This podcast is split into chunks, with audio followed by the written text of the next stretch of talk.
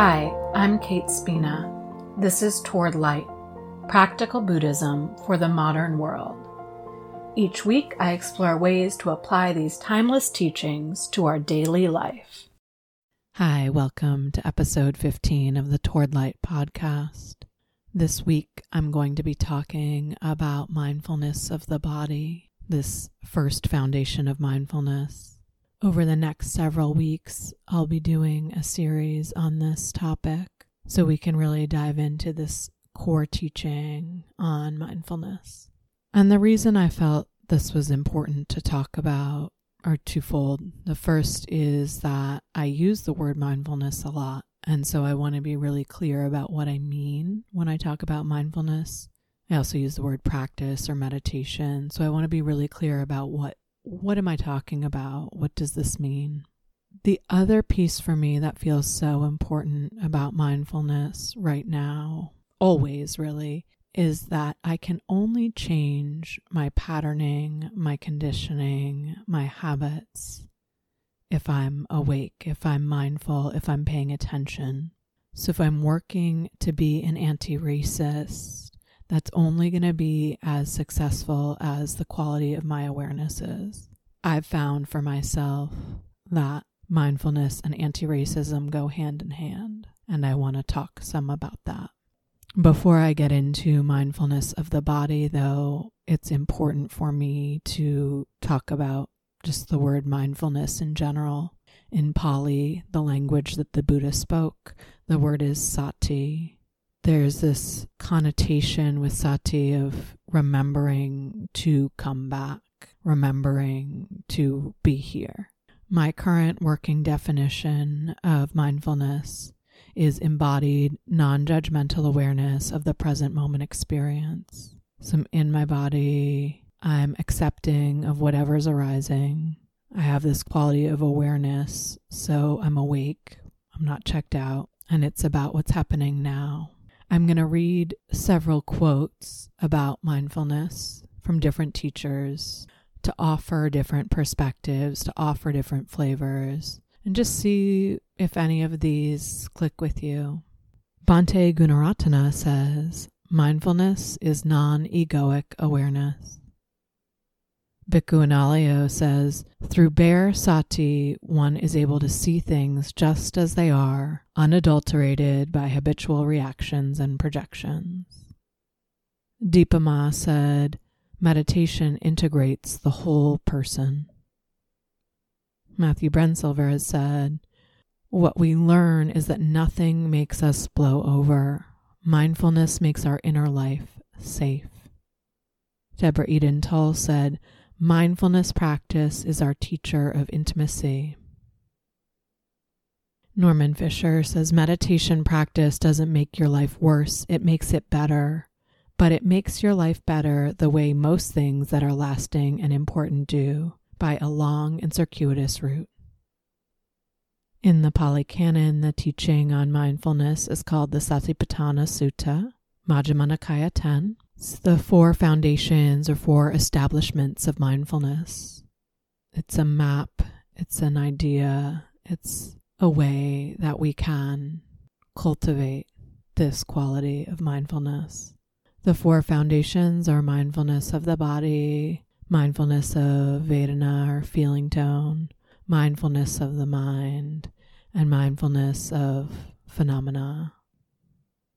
And today I'll be talking about the first foundation of mindfulness, mindfulness of the body.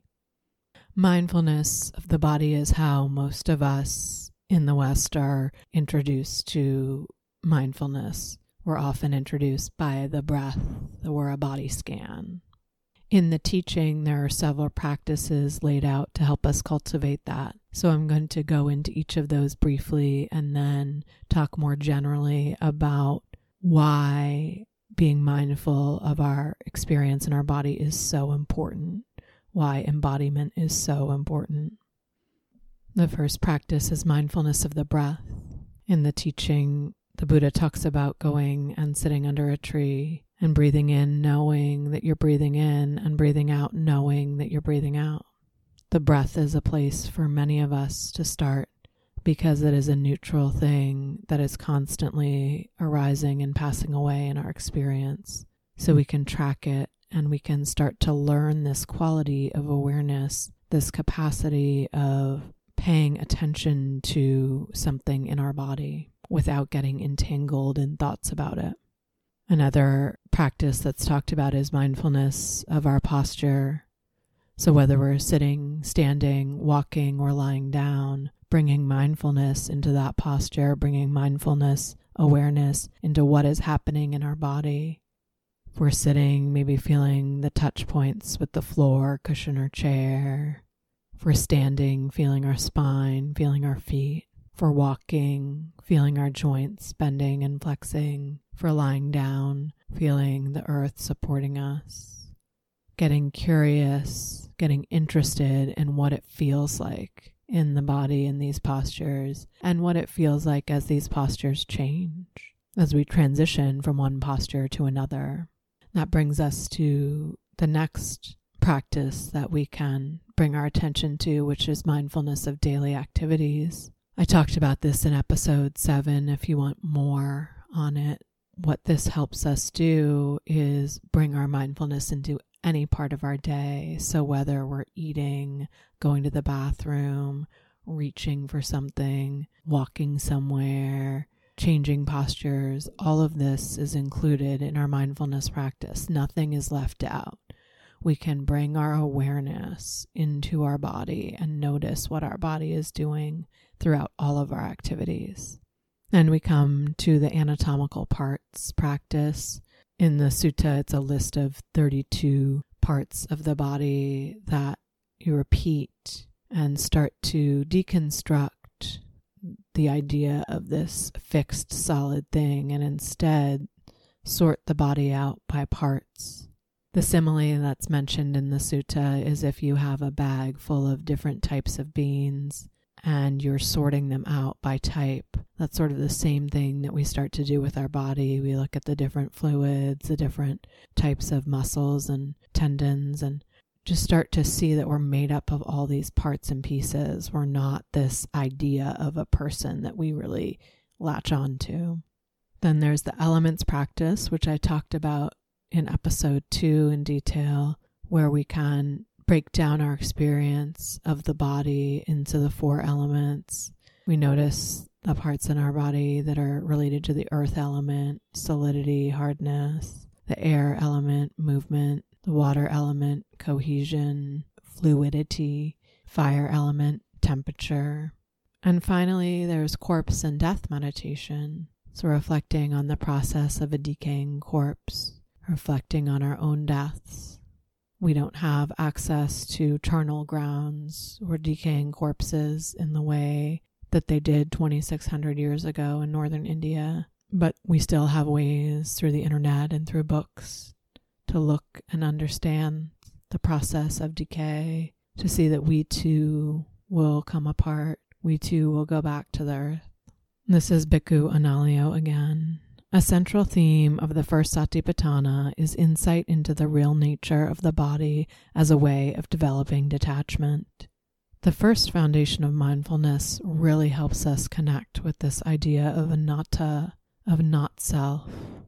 When we're tracking our breath or our posture, our elements, we can see the impermanent, impersonal nature of being in a human body we can see how much this system changes, that it's not fixed, that our identity is not fixed.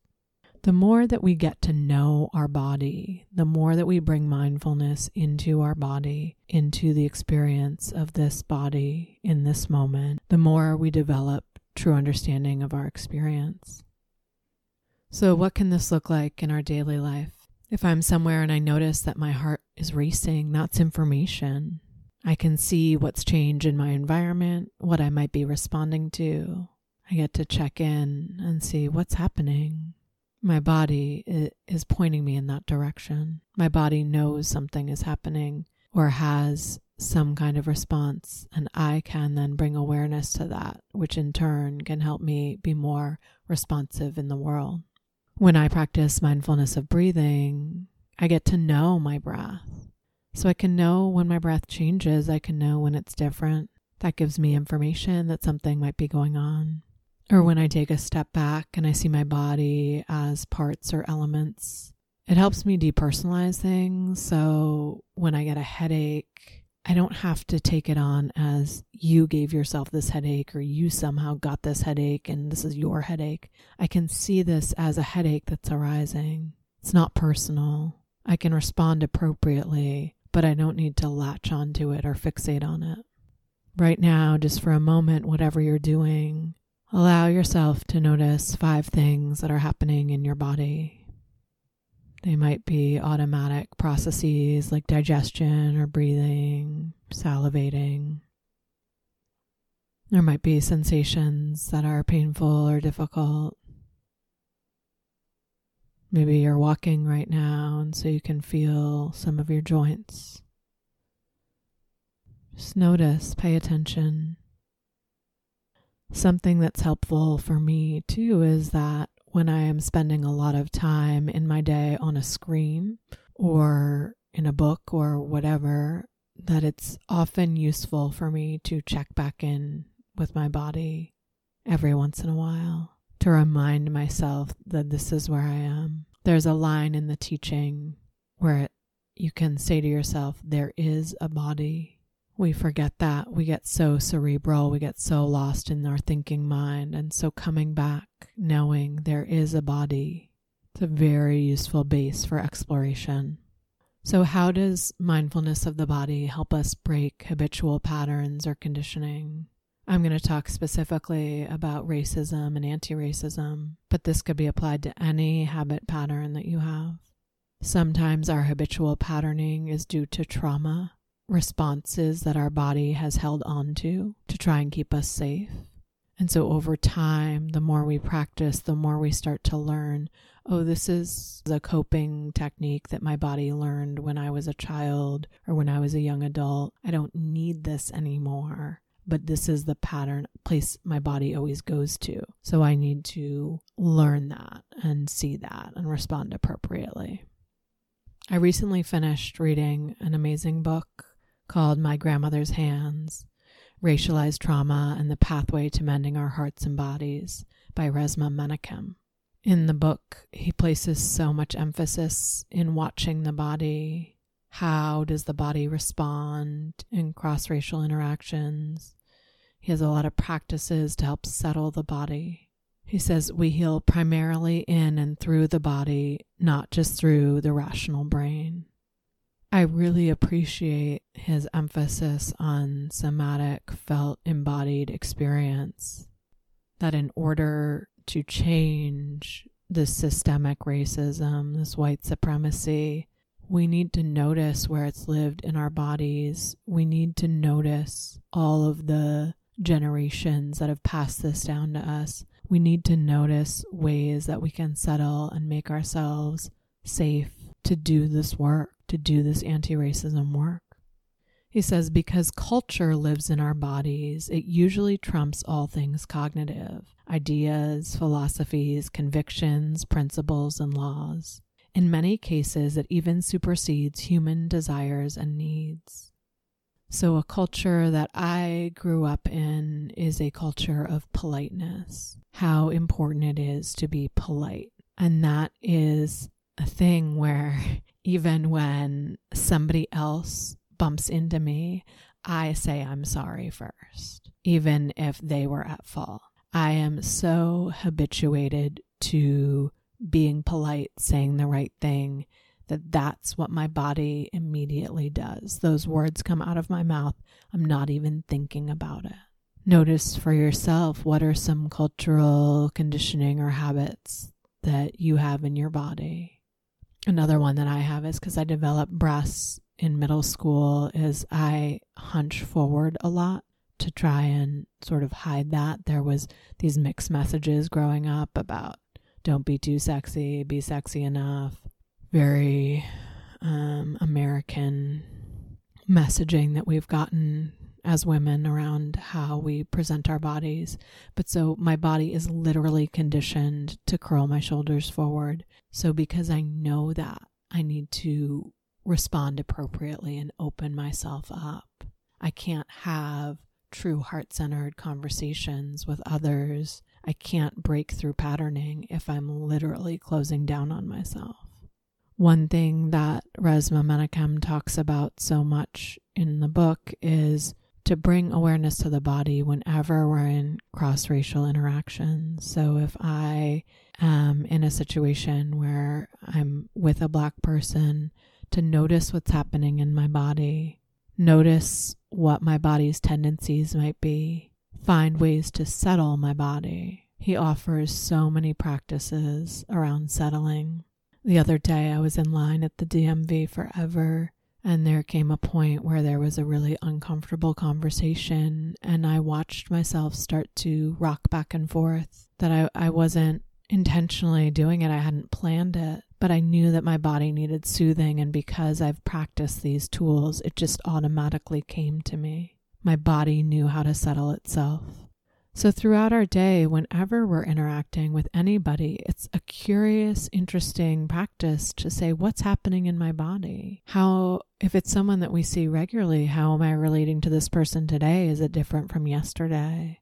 What's happening? Get curious, get really interested. How does my body respond to other people? Not getting so much in the why, but just getting curious what is happening? How am I relating to it? How can I care for it? How can I settle it if it needs settling and is available for that?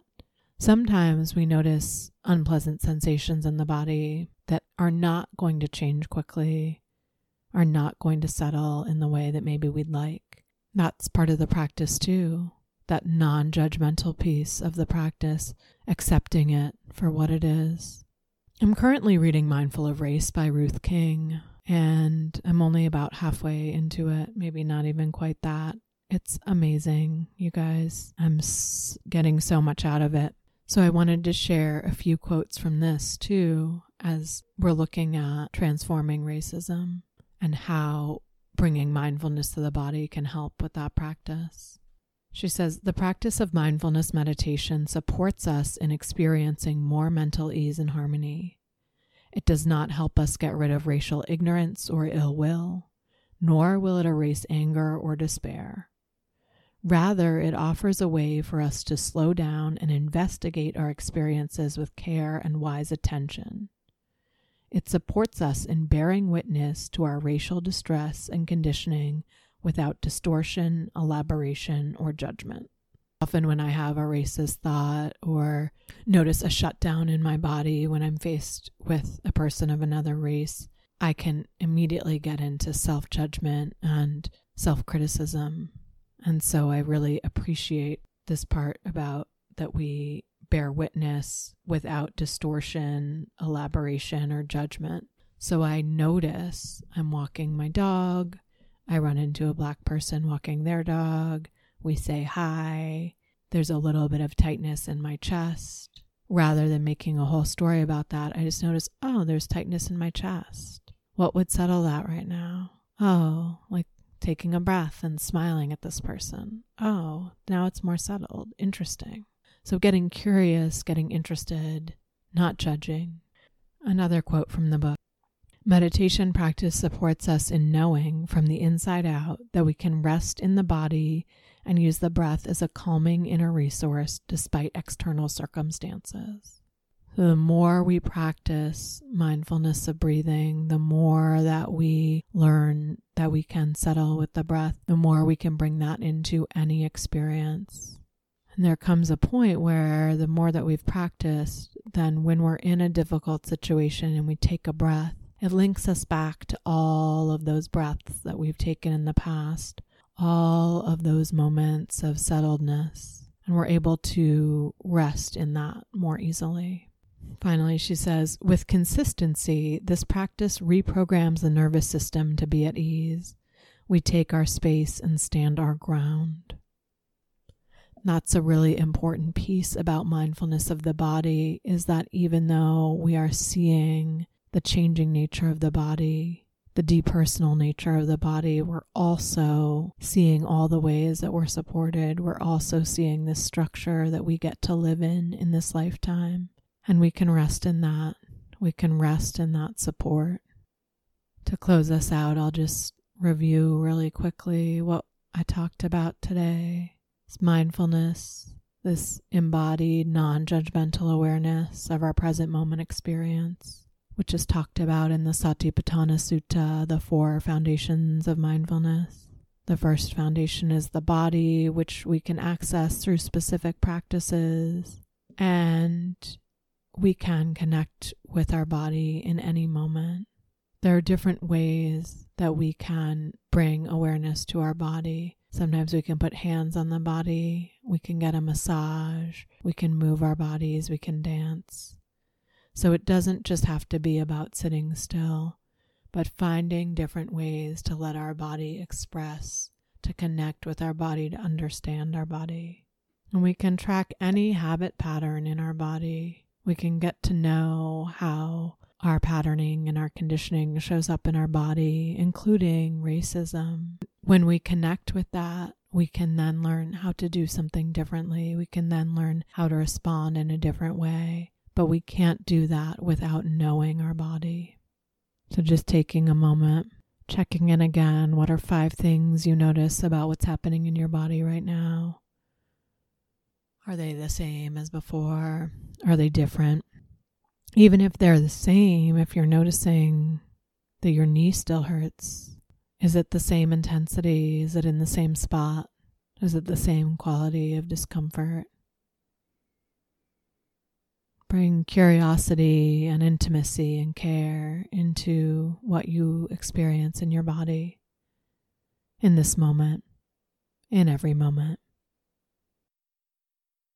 Thank you so much for listening. The links are in our show notes. You can find me on Instagram at towardlight108 and the website is towardlight.net. If you have any questions or feedback, I'd love to hear from you. Be well.